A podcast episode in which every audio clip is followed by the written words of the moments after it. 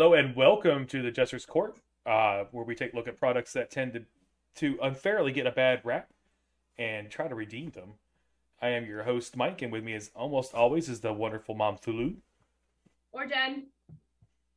Or What's up, Jen. bitches? How are you doing tonight, Mom Thulu? What have you been up to?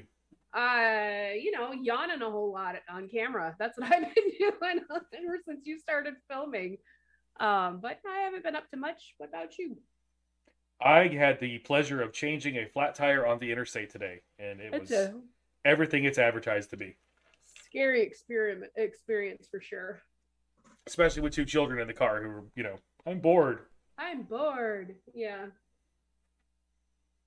Poor, our poor son. I had to get scary, Dad. Like, do not go out of the car. Do you think that he would have though? I very much think of on along on a timeline he would have. Wow. Sometimes uh, kids with ADHD have no like self awareness of danger. They're just like, I'm bored. I'm gonna do a thing, you know. Just they. Just What are you do doing? it. Yeah. All right, boys and girls. Before we get started tonight, it is time for shout outs where we recognize our awesome patrons. We have this month Kyle Kier, Fire Brandt, Derek Diamond, and Mom Thulu sitting here in front of you. Yep. Here I am. Thank you all for helping us keep the lights on. If you too want to become a patron, just head on over to patreon.com slash the Jester's Court. Our tiers start as low as three bucks a month. And that'll bring us to the main event. Tonight we are talking about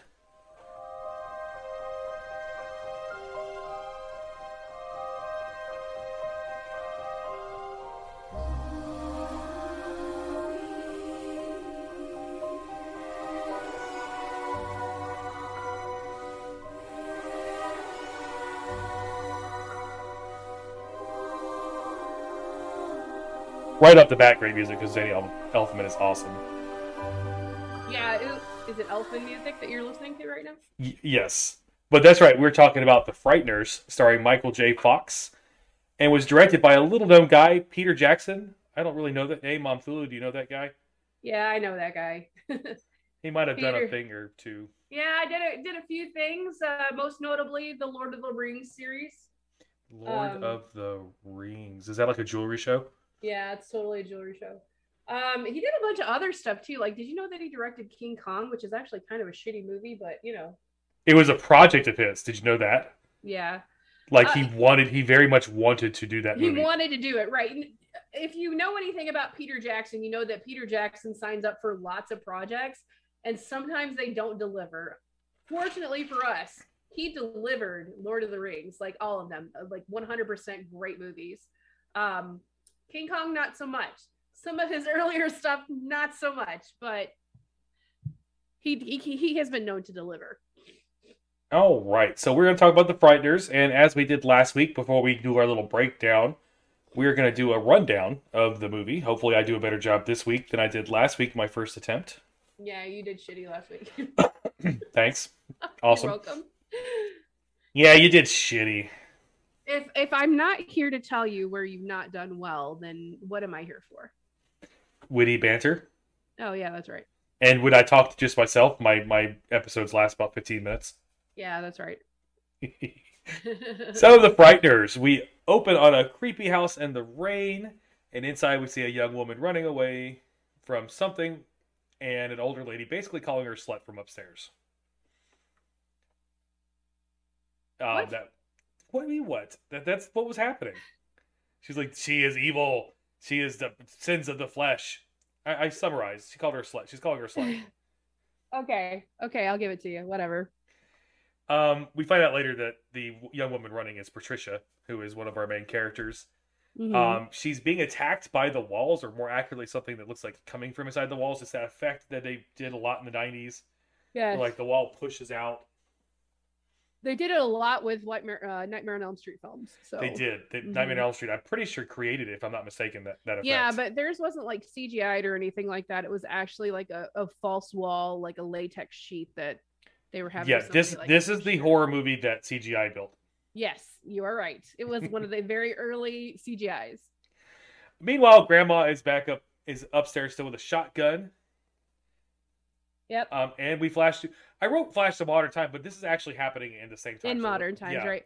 And It's she not- shoots it feels the like a shit of flashback, the but it's actually not a flashback. Right, right. Patricia's being choked by the rug. Like the rug has become a, a like a person, an entity that it's like choking her. And um, grandma, it's not grandma, it's Patricia's mother, but mom shoots the rug thing, and So it's not And we have ending a flashback. It actually is just quickly transitioning to. it- For some reason, an editor is reading a news story out to the person who wrote it. Don't ask me Mhm. the de- you know why that's happening.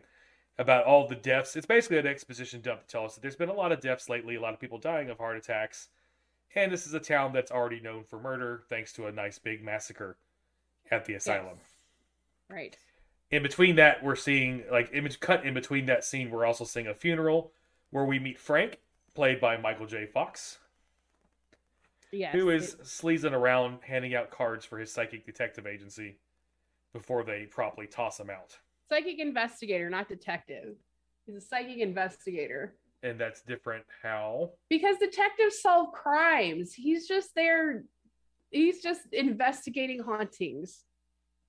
so anyway he gets tossed out and while driving home um, it's kind of amazing frank has not already been killed by his own driving because God, he he's is a terrible driver. he is cutting through the grass. He is almost hitting people, and in fact, he wrecks into um, a guy's lawn while on the way home. That would be Ray. Yes. Um. So yeah, the Ray jumps out of the house and like runs out there and he's like bitching about his front lawn. He's not interested at all the person in the car if they were hurt or not.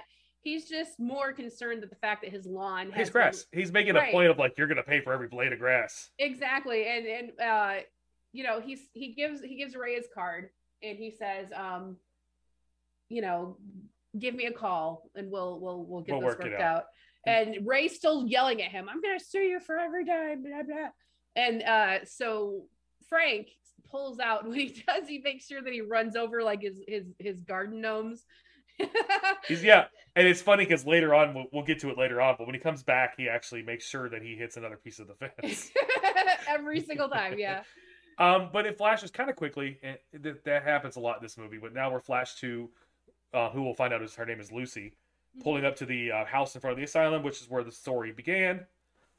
Um, she she came in. She's filling in for another doctor. She finds Patricia, sees where the the burns on her neck from where someone's choking her, and is immediately convinced that she is being abused by. Yeah, she's there for her hand though. Like she, the reason why uh, Lucy and her last name is Lipinski is there is because she was called to the house because Patricia cut her hand during that altercation. So she's trying to get her to her get Patricia's mom to like let them leave the house and go and get stitches, but she's like absolutely not give her antibiotics. And to be fair to the assumption about you know, oh my God, she's abused. The mom is not helping that at all. No, not at all. because the mom is being all shady and everything. Like I can put her, I can have her locked up anytime I want. Right. And then she says some really cryptic shit at the end there. And she was she says um they said that she was she was just like used accessory after the fact, but I know the difference. I know it was cold-blooded murder. That's what she says when she shows Dr. Lipinski out. Who, which obviously gets her um, curiosity up because we're Yes. going to cut again, and now, excuse me, now Lucy's watching a documentary about the mass killing mm-hmm. perpetrated by a gentleman named Bartlett, who is played by Jake Busey. Johnny Bartlett, right. Johnny Bartlett. Um. Oh, and you find out in this scene that Lucy is married to Ray, the angry lawn guy. Yes. And um, Johnny Bartlett was and Patricia were romantically involved. So the the whole story of the massacre that they're watching is that Bartlett went into the asylum owned by Patricia's parents and just shot up a bunch of people. He got him 13 victims, I believe. Twelve. No, 12 That comes up later. right and he he says um as they're you know they're they're in the documentary that she's watching uh johnny bartlett as they're wheeling or they're leading him to the courthouse he says got me a score 12 that's one more than starkweather and then they go to talk about Yeah, um, Starkweather. Johnny's a little obsessed with being the best serial killer on the planet the best serial killer on the planet, right? Uh, the documentary, as I think you might have just pointed out, does does say that Patricia was arrested as an accessory. Mm-hmm. So she did spend some time in prison, and she got released recently. Not recently, like within the last few years, but she got yeah, released she was released under house release to mom. Mm-hmm. Um, it's at this point where we start getting the haunting. Um, lights start flashing in the room. Um, for some reason, not for some reason, we know why because he's a con man. But um, Ray finds Frank's card conveniently in the bed as it's levitating, and you know all Uh-huh. this haunting is going on. You know what my favorite part of this whole scene is? Is that while the bed is levitating with Lucy on it, and like all this shit is happening, there's an Elvis statue that kind of like floats in front of Ray, and he's like, he's alive, and like he's not even worried about Lucy. It's it's a great haunting scene because this is where the horror comedy comes in because it's the funniest. yeah. Uh, not dark or scary at all. It is literally just hilarious. Yes. Um, Lucy calls Frank, uh, much to um Ray's. Ray was not happy yes. about that at all. Much to his dismay. Um, who arrives and, as I mentioned before, Frank hits the fence to make purposely make sure to hit another chunk of the fence. Yes, and take out more gnomes. Um, as as Frank comes in, um, you'll see this later because he says the exact same phrases to someone else, but he's Yes. very clearly a con man. Which funny is, he's a con man who he can see the ghost. That part's real, but he uses the ghost to make money. He and the ghost are in on it together. Yeah. So- Um, he gets in the house. He pulls out what looks like a radio, Right. um, with some glowy lights on it, and a squirt gun with holy water. and he's walking around, and it's very Peter Venkman esque yes. from Ghostbusters when he's walking around with that little squishy thing. yeah. He's just randomly spraying places with the holy water, Right in the Oh. in the fridge in the freezer. All while talking about how this is to- totally technical. Like, oh yeah, this happens this time of year, and oh my god, it's a full on this. Um, in a very flashy scene, he takes care takes care of the ghost. I'm doing quotations if you're on the pod. The, the, the little radio spits out a little tiny gift bag, a Yes. little like metallic. It looks like a little bag. coffee sample bag. and he puts it in the garbage disposal. Um, but we do get a first little bit of ominousness as he's leaving the house. By the way, he, they they managed to to talk their way into calling it even. So the whole Yes. reason for this haunting was so that Frank did not have to pay for the lawn. the lawn, fucked and in up. fact talks him into an extra hundred bucks. Did you catch that? yeah, At I the did. very end of it, he's like, "Well, well, we'll call it even, but call it a hundred bucks. I can't go out of pocket right. my expenses." But as Frank is leaving, we see the number thirty-seven glowing on Ray's forehead. Forty-seven. No, you're right. 37. Thirty-seven. 37, because later on he's they're talking about 41 Right. so 37 and now he for says, the "What's first with the time number?" uh, Right. yeah now for the first time frank looks worried Yeah. so as frank leaves you see um that at this point i'm calling him the wall man later on i'll call him the hooded ghost but Yes. the the the action ghost is there and he's they see him as frank is leaving uh, as frank gets home the two ghosts that were in the house come out of his trunk and this is where Yeah. we find out as we said that these ghosts were actually working for him and one Yes. is and i don't know the actor's name but the um the black gentleman i love him he was in house he was in that that that um boston public the school show Uh, let me see. he's Uh, hilarious Cyrus. He, that's the name of the ghost. Chi McBride. yes yes he is so freaking funny Yes, he's there. And Stuart is the name of the other ghost, and there's a third ghost in the house that's helping, and his name is the Judge, played, by played by other Sean Astin's stepdad. John Astin. Yes. Um, and I just have written here some great scenes with Frank and the Ghost because the, most of the comedy, a matter of fact, I'm going to go ahead and say all the comedy of this, except for Jeremy Combs, Yes. is in the interaction of the ghosts. the ghost. Uh, I, I like when he gets out of the car and like Stuart. Stuart, you can tell was like this big dweeb before he died, and um, he's like sick. Like he, he's got like sick on his face and stuff like that. And so all that um Frank does is like just make like barf motions, and he gets like Stuart to barf, but he barfs out his ears because he's a ghost. yes. So uh, it's then, great. um, Uh, you also is- find out, not really ominously, like slavery ominously, but you do find out that Frank is kind of keeping the ghosts there a little bit against their will. You know, because Well, they're, they're like the judge but- wants to be let go, wants to be released. So but they can go back to the to their graves if they want to. It's you just, kind of get the feeling that they couldn't though. they can because remember, um, Well, not they, they about- physically can, but you kind of get the feeling that Frank is, however, keep because the judge is like, like man, let me retire. yeah, he he he um he definitely talks them into, and they're at, at one point they're even like talking their terms, like they're gonna go on strike over Frank's morning cup of coffee. So, yeah, Um, we do come to the next morning, and now we're flashing to another con job. Um, this time there's babies, and again another hilarious scene because there's three babies in this house, and this poor housekeeper, um, nanny, whatever she is, and the babies are just floating through the air, coming at them. yeah. You know what? What's great about that is whenever Stuart and Cyrus are there, they were like, "Hey kids, you want to help us scare the crap And the kids can mom?" see them, and And they're like, the kids are like, and he's like, the kids always get it. Um, so you know, finds the card again conveniently. Frank gets Mhm. called, and he shows up, starts to get the exact same verbatim spiel that he gave to Lucy and Ray. Um, but it turns out he's um he's been caught. he's been caught. Yeah. Um, the paper put, put him on the front cover as a Yeah. con man. says local con man haunts cemetery. They never explain how they know he's a con man, but other than you know he's saying that he's psychic, but Yeah, I mean they're assuming, and giving how he makes money. right, So Frank the, goes to the paper to you know complain, yeah.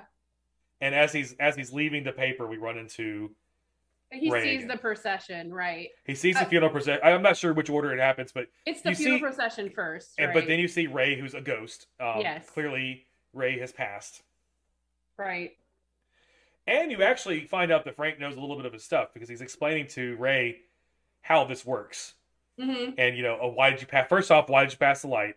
yeah. Like, why didn't young. you go down the quarter of light, right? But there's some actual really detailed stuff about how you'll get another chance later, and yeah, like he he really does go into this whole spiel, so you get this you get the sense that Frank's been dealing with this for a while. not only Like, that, but he actually does know his stuff. right. Um. Um, Ray asks him to take him to see his own funeral. mhm. which is understandable.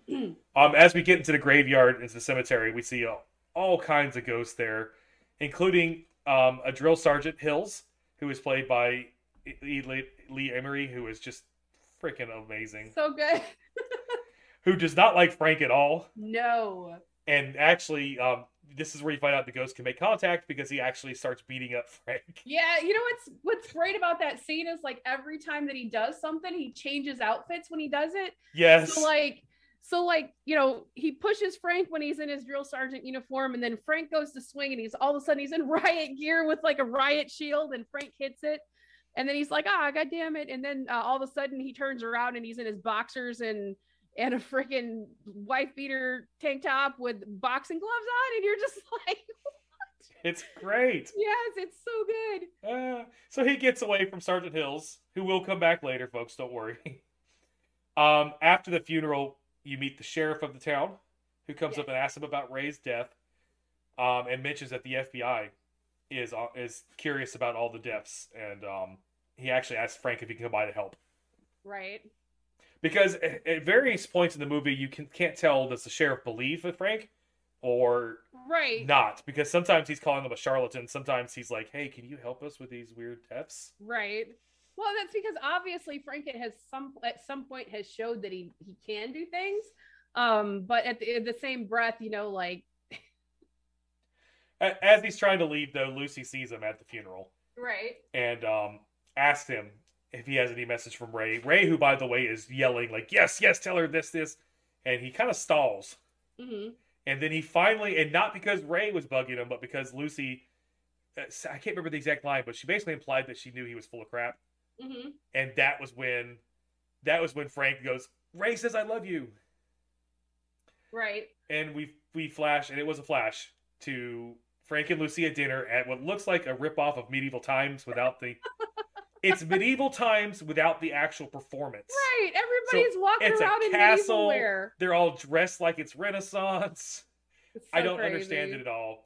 But they're having dinner with Ghost Ray, Lucy, and Frank. Um, Yes. and then it's just a conversation. Um, some back and forth, some comedy. Um, you know, she asked Ray where the sixteen thousand dollars he invested for her was, and he's like, the ghost is freaking out, like, oh, investment." I lost it.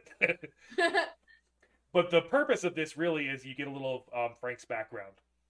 right. So you find out that he used to be an architect. You found out that he started having these gifts after he was in a car accident. that his wife passed away in. I, I don't think at this point it tells you that. Okay. I think at this point he just says he was in a car accident. He kind Right, of blows it because off. she she asks how does one end up with this gift, and he says you have to be in like a near death experience or something like that. Ray at- at some point Ray ends up leaving bad. Mm-hmm. Um, and then Frank goes to the bathroom, and in the bathroom Frank sees another person with a forehead number. This time it's thirty eight, and this time Frank actually sees the hooded ghost, which I, again I'm still calling Wallman in my notes, but later on you'll find out, but I don't want to spoil. Um, and coming and a hooded figure actually reaches through the mirror, so I can start calling him hooded figure for real, Mm-hmm. and kills number thirty-eight guy. Right. And it, it, looks like the guy's having a heart attack, but the way that the the thing is killing him, and it, they refer to it as like the Grim Reaper, and it does at some point have a, a scythe and everything like a Grim Yeah, Reaper. it's it's almost a Um, costume. Um, yes, When we find out, when we tell you who the killer is, if you haven't seen this, it's it's costume. but, um, but I'd be the- remiss if I didn't point out before you see the hooded figure. So Frank looking around the bathroom, all crazy, all crazy. Mission Impossible style. like yeah, like busting open doors and stuff. Meanwhile, this guy's just peeing, Yeah, he's like just looking like, at like, "What the hell are you doing?" what are you doing? Um, but the the hooded ghost sticks its hand into people's chests and crushes their heart. So you know when they do the autopsies on them, they find that their arteries are clean. There's no reason for a heart attack, but their heart has undergone so much stress that it is literally crushed. So we're gonna we're gonna flash back a couple between a couple scenes here. You you end up seeing at the police station. They're talking about how Frank was seen leaving the bathroom in a hurry. Mm-hmm. So we're starting to feel that the cops are thinking Frank has something to do with this. You know, he ran out, there was a body in there. Meanwhile, it does flash back to Frank, who is still chasing the Hooded Ghost with his usual awesome driving. Right. Um, he really drives badly. so bad. Um, and then again, it flashes back, and we're back we're looking at the police station where we finally meet FBI agent Dammers, who is played by the, Amer- uh, the American, the amazing Jeffrey Combs. Who, if Dammers you're a fan of Star Trek, he is about 30 different characters in Star Trek. yeah. He is amazing. Um, he's questioning Lucy about Frank and about the dinner. Clearly, you know, the police are sort of thinking it. Right. Agent Dammers is convinced from the get Frank That is doing Frank this. is doing this. Right. Um, in the process of interrogating Lucy, he does give us more of the story, and this is where we find out that the car accident involved Frank's former wife. And it was this whole big setup that him and his wife were fighting over a garden. They got into the accident together.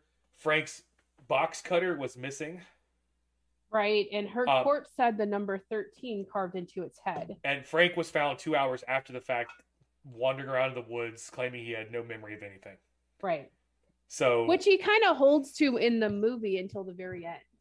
Like he it's knows what true. happened. It's true. You actually see it revealed to him when he actually remembers what happens. Right. Um, so Frank, in the process of this, has lost the hooded ghost. hmm Um, so we're flashing back, and now he's back in the car. His three ghost friends, Stuart and um, Cyrus. Cyrus and the and the judge, are talking. The judge thinks that this is death. He doesn't think it's a Mhm. ghost. He doesn't think it's a person. He thinks it's he thinks it's actually death. Um, and very quickly in that conversation, you see in the distance another dead body. Right. Well, you see the light because you saw the mechanic when the guy in the bathroom died. Like a big tunnel of light comes in. Right. And that's so that's what they see from the distance. Is in the building. Someone's dead. hmm And Frank follows that light. He actually gets there, sees the ghost actually has the number carved in his head with number 40. Right. Um, h- It's a museum, though. It's a museum that they're in. Oh, no, I'm sorry. It was number 39 because um, number 40 is actually going to be Lucy. So he sees the dead body who has the number 39 carved in his head. Then he also sees, still alive at this party, a woman with the number 40. And it's the woman who found out he was a charlatan, Right. by the way, just to connect for Her name for is everyone. Magda. She's the editor at the paper. Yeah, so this is um just so you guys know that the, where the motive comes from. The cops are like, okay, now this person. Um, Hooded Ghost almost gets her right there, but the judge saves him. Um, interestingly, this is your favorite scene, Mom Monthulu. The judge distracts everyone um to help him help get Frank get away, and the way he distracts him is he's having sex with a the mummy. in a mummy. He was like, coffin. "Ooh." He's like, "Fine, woman," and he just jumps in there. You see his like little butt coming in and out of the So- So basically, the timeline is okay. We see the next victim, number forty. Um, hooded figure goes after him. The judge comes in, shoots the hooded figure, saves the woman. The police are trying to detain Frank, and Frank gets away in part because the judge just starts making the move on some some mummy. Yes. it's But- so funny. Sadly, um, you find out that ghosts can kill ghosts because as they're all making their getaway, the hooded figure kills the judge with his scythe. Right. This is what you were talking about the scythe. But on his way out, Frank does grab the next victim, making himself look super innocent, and drives away with the hooded ghost following him in the car. Yep. Um, they the ghost runs Frank off the road. All the while, see, this is where it gets interesting because all the while, this is why I think he remembered it later, because while this is happening, Frank's having flashes of his wife's death. Yes, and he has Magda in the car. Did you mention that? Yes, I, he grabbed her on the way out. Right. He like punched her in the face. Yeah, I even said you know making him look super innocent for the cops. He kidnaps her. He literally punches her in the face and drags her out because she had the the number on her head. But so now we're seeing flashes of, of Frank's, you know, while he's running, and in all this chaos, the hooded ghost gets the Magda, get number forty. right. And you know Uh, what's what's crazy is her ghost pops out of her body like screaming at Frank. and and screaming at Frank, saying that Frank killed her is like, like, but but you know he didn't kill you. right. But um, so back at the police station now, and you see this gag happens a lot, but it's still it landed for me still, but it's it's overdone. It's a trope. Uh, the the the FBI is telling the cops, "Oh, you're never gonna see Frank again. He's smart. He's resourceful. He's on the run." and while he's saying this, Frank just pops up right behind them. Yeah, Frank just like walks in casually, looking around, all confused, like. to to report that Magda is dead and you know near his car. mhm. So of course the police arrest him because he left with this woman and now she's dead. Right, and Lucy was already there, so she sees them like arresting Frank, and she's like, "No, you're a good person. You couldn't have done this." I mean, any police officer would be like, "How is he crushing hearts?" Uh, You know. But anyway, But um, Dammers is a little off. I he is a mean, at this point you could tell he's a little off. right? Trust me, folks, he gets weirder. um, and actually it kicks the sheriff out of the room for making your exact point. The sheriff's Right. like, it can't be Frank. And Right. he pulls FBI powers and kicks the sheriff out of the room. Exactly. He's doing this that. point- This is my jurisdiction thing. And at this point, we actually get him verbalizing for the first time that he thinks Frank is a serial killer and has killed 28 people, starting with his own wife. Right. Um, so while this is happening, Lucy's left and is at Frank's house because you know, snooping around. hmm Um, and we find we see that Ray is still following around because Ray is following Lucy while she's snooping around. The whole time. And while she's in the house, you know, breaking and entering, she overhears an answering machine message from Patricia's mom. What else? Right. I can't think of the, the character's name. I've just been calling her grandma Um. in my head. I don't really think that she had a name. Right. They had a last name, so I guess you could be Mrs. Right. Uh Patricia is hold on. She is Patricia Bradley, so Mrs. Bradley. Probably, maybe that's why I can't think of her first name. But anyway, it's her asking Frank for help. Right. Spooky stuff is going on. Uh, I'm looking at the cast. She's actually listed as Old Lady Bradley. So I wasn't far off by calling her grandma in my notes. right, right. Um, so Lucy shows up, and I don't know if I mentioned this before, but Patricia at her mom's house is actually the on property house for the the asylum where the murders happened. Right. We mentioned it, yeah. in case I didn't specifically mention, Right. so So, the, the house is there and then the hospital is in the back. like you would administrators used to live on site, and that's what this Right. was. hmm Because Lucy's dad was the hospital administrator during the, the shooting. Exactly.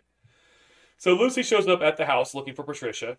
Um, again, she thinks she thinks this woman's being abused, so she finds Patricia, who tells her that her mother says she's evil, feeding into her. Oh my God, this woman's abusing her, Right. and gets her to follow um, Patricia to her mom's room.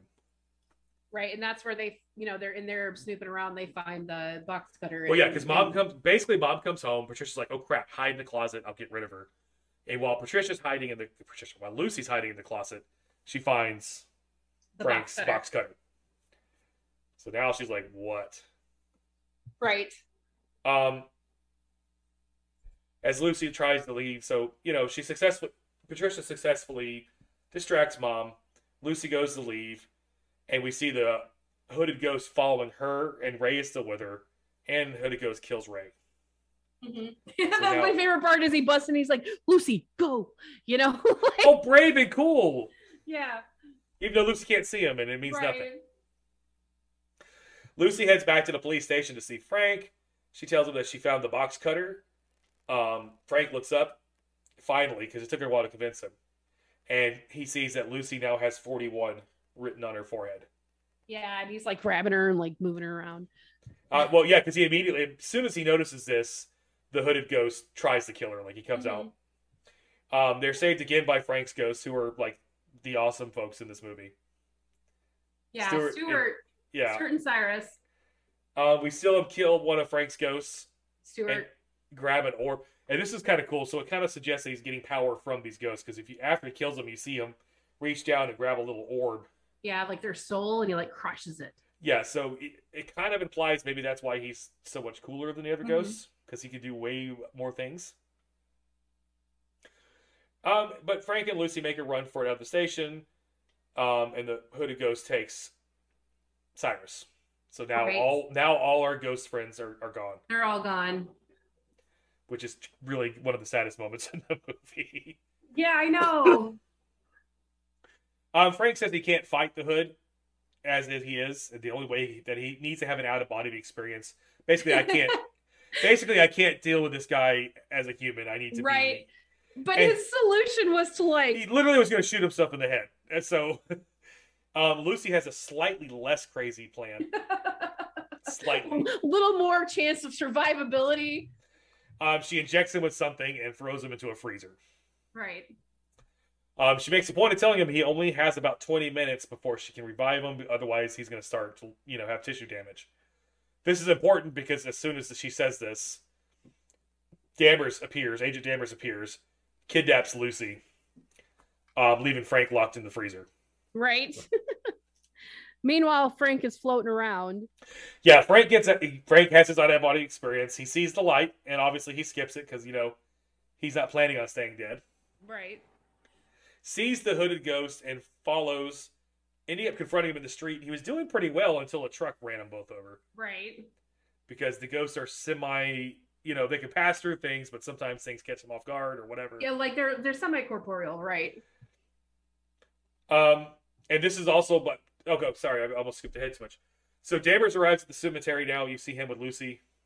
He strips off his shirt and he's got all kinds of like occult things carved into his chest.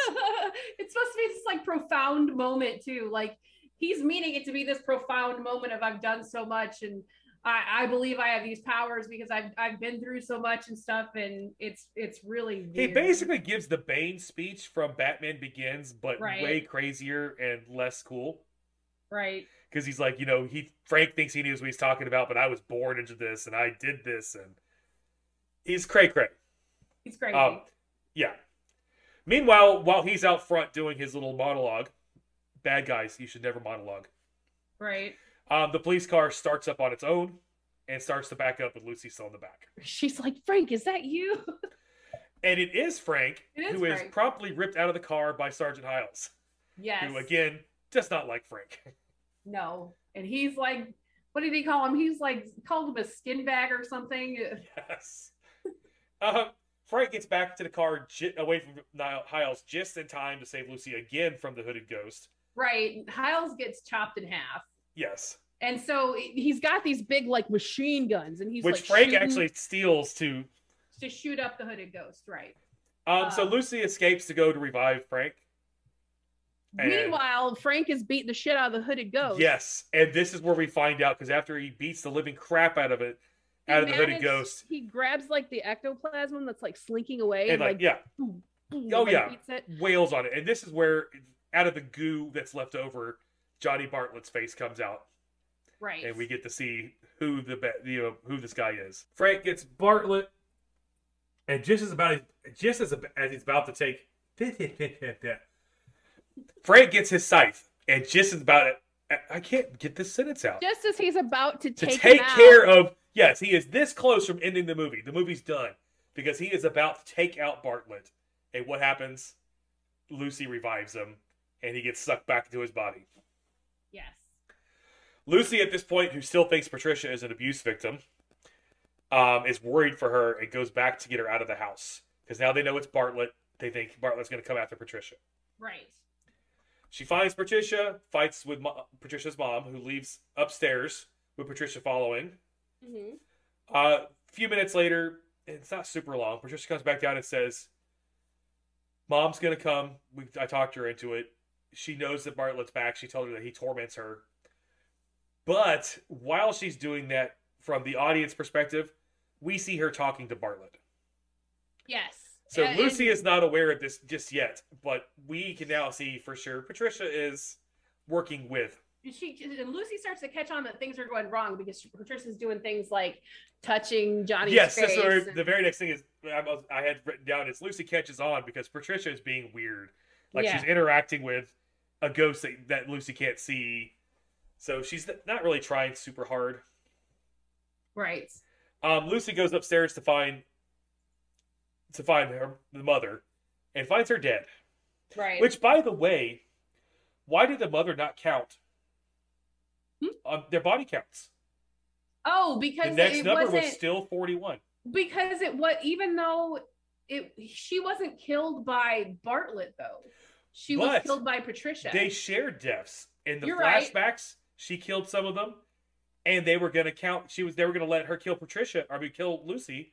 Yeah, I just I just think it's because Patricia did it all on her own. So and he wasn't like part of the plan. I wondered process that because anything. my number stayed at forty-one. Right. So she finds mom is dead, and Patricia, of course, shows up right behind her with a knife. Right. Um, Frank arrives to find Lucy fighting off Bartlett and Patricia. He jumps into the fight, and in that process, we find out that the urn that we saw earlier in Patricia's room that we, you know, she said it was her dad. hmm Not her dad. No, It's was Johnny's. Johnny. Um, Frank has the idea that to get rid of Bartlett, we're going to have to get the ashes to consecrated ground. Right. We need to take him to consecrated ground. So Lucy reminds him there's a chapel in the asylum. Because when you're dealing with an angry ghost, where do you want to go? into A a, old creepy old asylum right with a violent past. a violent past from the ghost. So they run to the asylum proper looking for the chapel.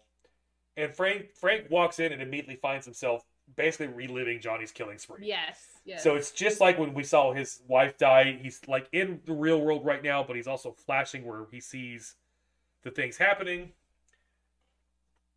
Um, meanwhile, while that's happening, Agent Dammers is following, and behind him is Patricia. So it's like a line of people. yeah, and they're all coming after them.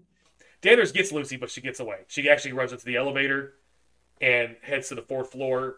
Meanwhile, Hank, or Frank is hiding from Patricia, who's hunting around for him. Frank loses Patricia, but finds Lucy is stuck in the elevator because she got to the fourth floor and it was all blocked up. Right. Gets the urn from her and almost gets to the chapel. Almost. But right at the last minute, Dammers gets him, grabs the urn, and pours all the ashes out the window. Right. So now, how are we gonna get the dang ghost again? Right, because Johnny Bartlett's face is like as he's like Because at this point, away. he's still convinced that Frank is like the, the the ghost is all just Frank's imagination, and he's he's thinking he's gonna kill the illusion. Like, oh, you think you need to get this to consecrated ground to get rid of the ghost? It's all in your head, and he pours it out. right. Um. So, oh, this is a really cool scene actually. So Frank knows that okay, you got Dammers in front of him, and he's got Patricia behind him, and he's Mhm. stuck. and as he's kind of walking backwards, he feels a little hole in the floor, and he times it just perfectly where he steps through this hole right as Patricia's firing the shotgun. So Frank is cool, but Danvers gets his head blown off. Literally, Yes. literally, his head is blown off, and they did a CGI of the ghost, so his physical head's blown off, and it's a ghost head sticking out of the body. That's a cool effect too. I mean, it, you can tell it's dated if you go back and you watch it, but it's still a cool effect. this was the infancy of infancy of CGI. Yes. So- Yes, big time. Um, Lucy at this point got herself free of the elevator, finds Frank. Good news, he's not dead, even though he fell through four story, you know, four floors. Right. He is pretty hurt, and now we finally see the, the last piece of the puzzle, which is Patricia carving the number into Frank's wife Right. as Bartlett kills him. So the the the last little tiny proof of Patricia and Bartlett are working together. Right, and he saw that in his flashbacks as well. Like whenever they were going through the fla- because while Frank's having like going through this hospital and running away, he's having all the flashbacks of the the violent thing that happened there.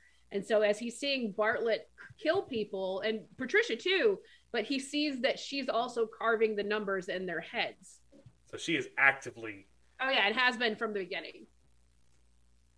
Um, so the fight continues because they, you know, this has been going on and off. This is this is the big climax. So it's a lo- really long climax, you guys. It's Um, really long. In the process, Frank gets killed, and Yes. just hold on, folks, because you know it's a movie.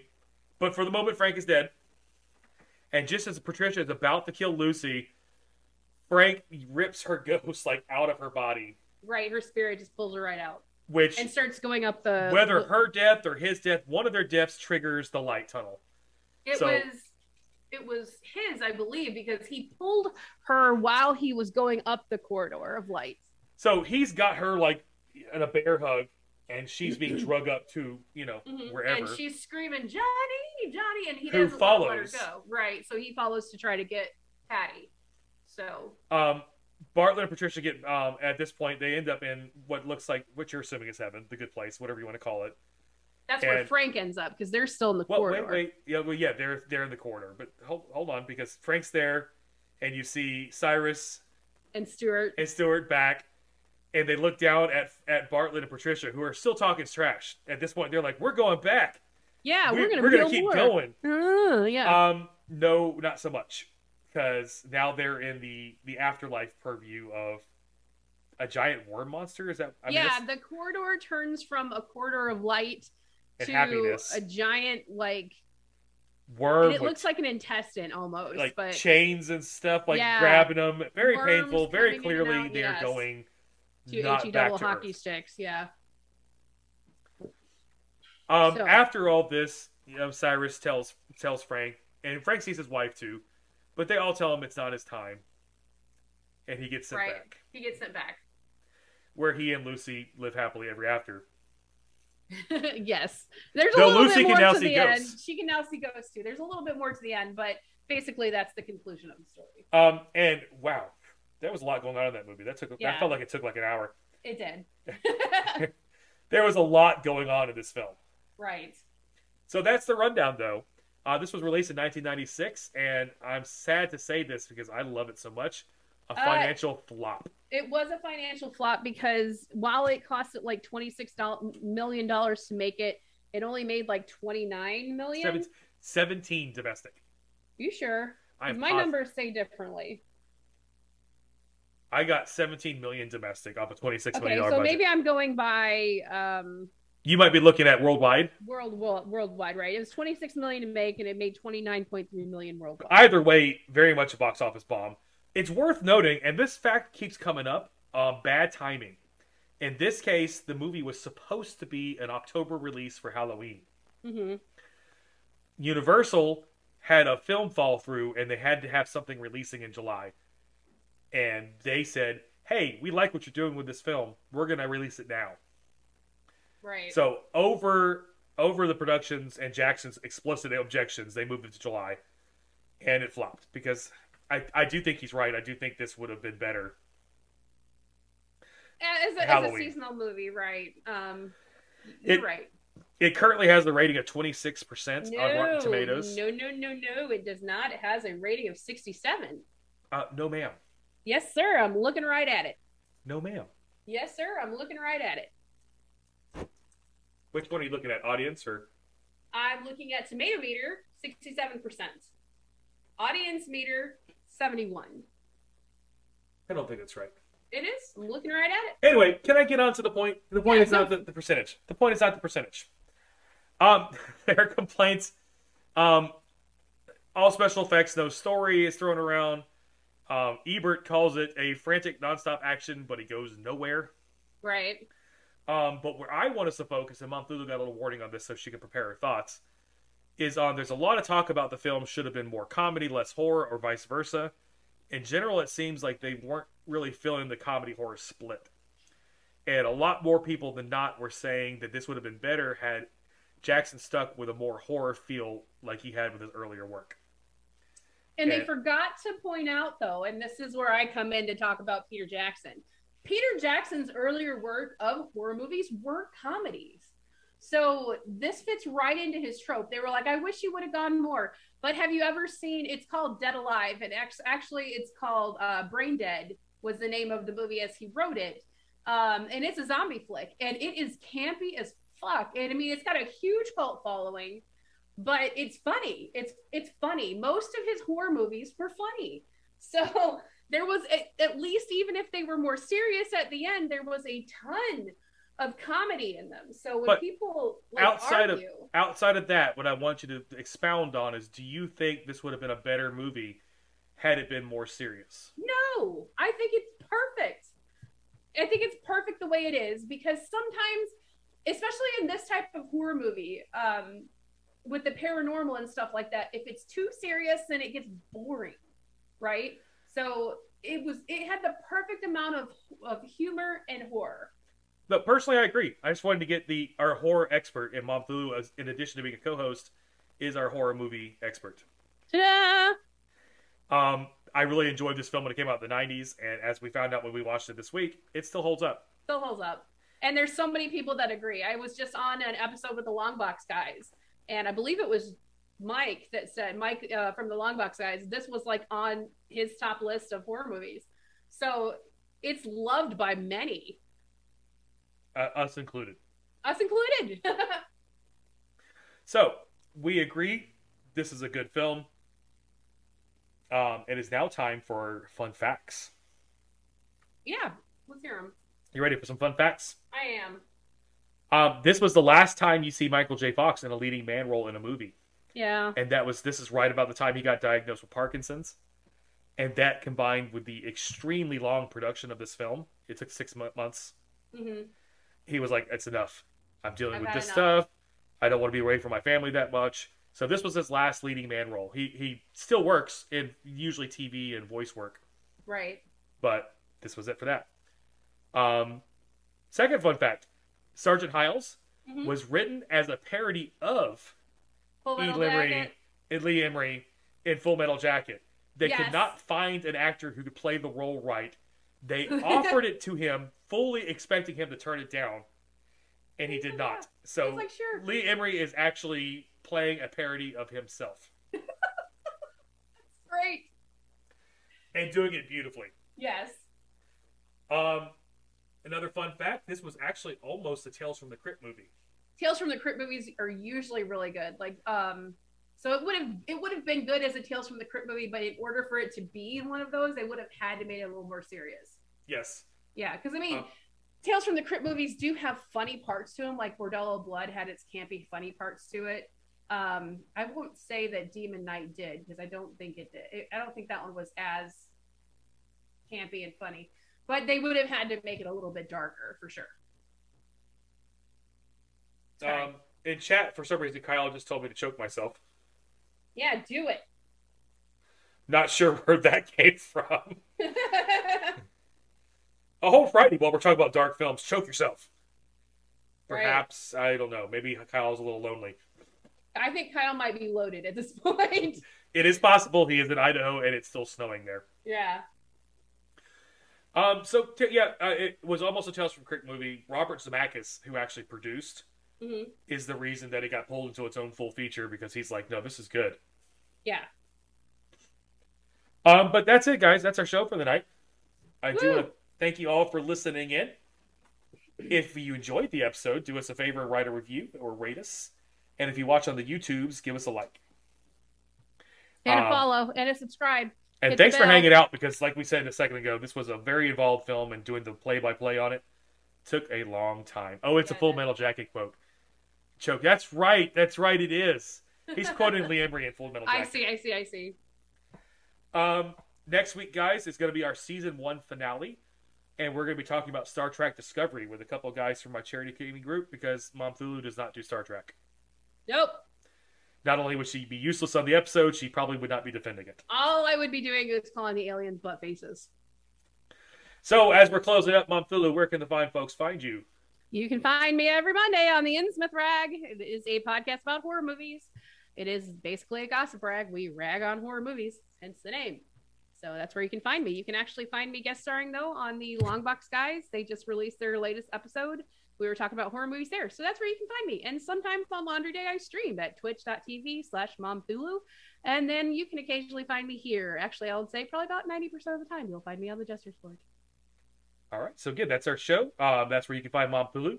Apparently, our patron Kyle, you can find choking himself not with his hand. No, no judgment here. No judgment. and loaded in Idaho. And we will see you guys next week for what's going to be an awesome season finale talking about Discovery. Thanks, folks. Peace out, bitches.